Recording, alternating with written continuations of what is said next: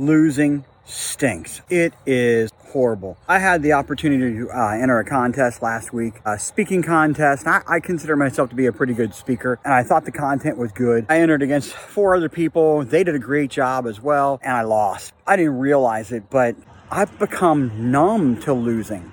I've been losing for a really long time. It's not that I'm not reaching my goals, right? I'm, I'm actually going towards my goals, but I've been coming in maybe second or third place to myself. That is losing still. Unless you're succeeding on all of your goals, unless you're knocking it out of the park every single day, every single week, you're losing.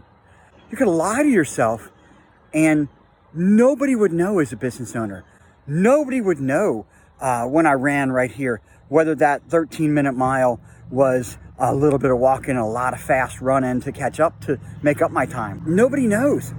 You are the boss. You are this sole person that knows if you're winning or losing.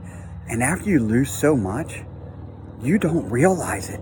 It becomes, well, I'll set that goal oh, I'll get it if I can get it. If not, that's okay. And you just move on and you set another goal that you don't hit. That's losing. And after a while, it becomes easy to miss all those goals. Stop losing. Wake up and don't be numb to losing any longer. It's the end of the year. We have three months to go before 2020 is over. And I don't want to lose. I don't want to miss any of my goals. So I have a question for you.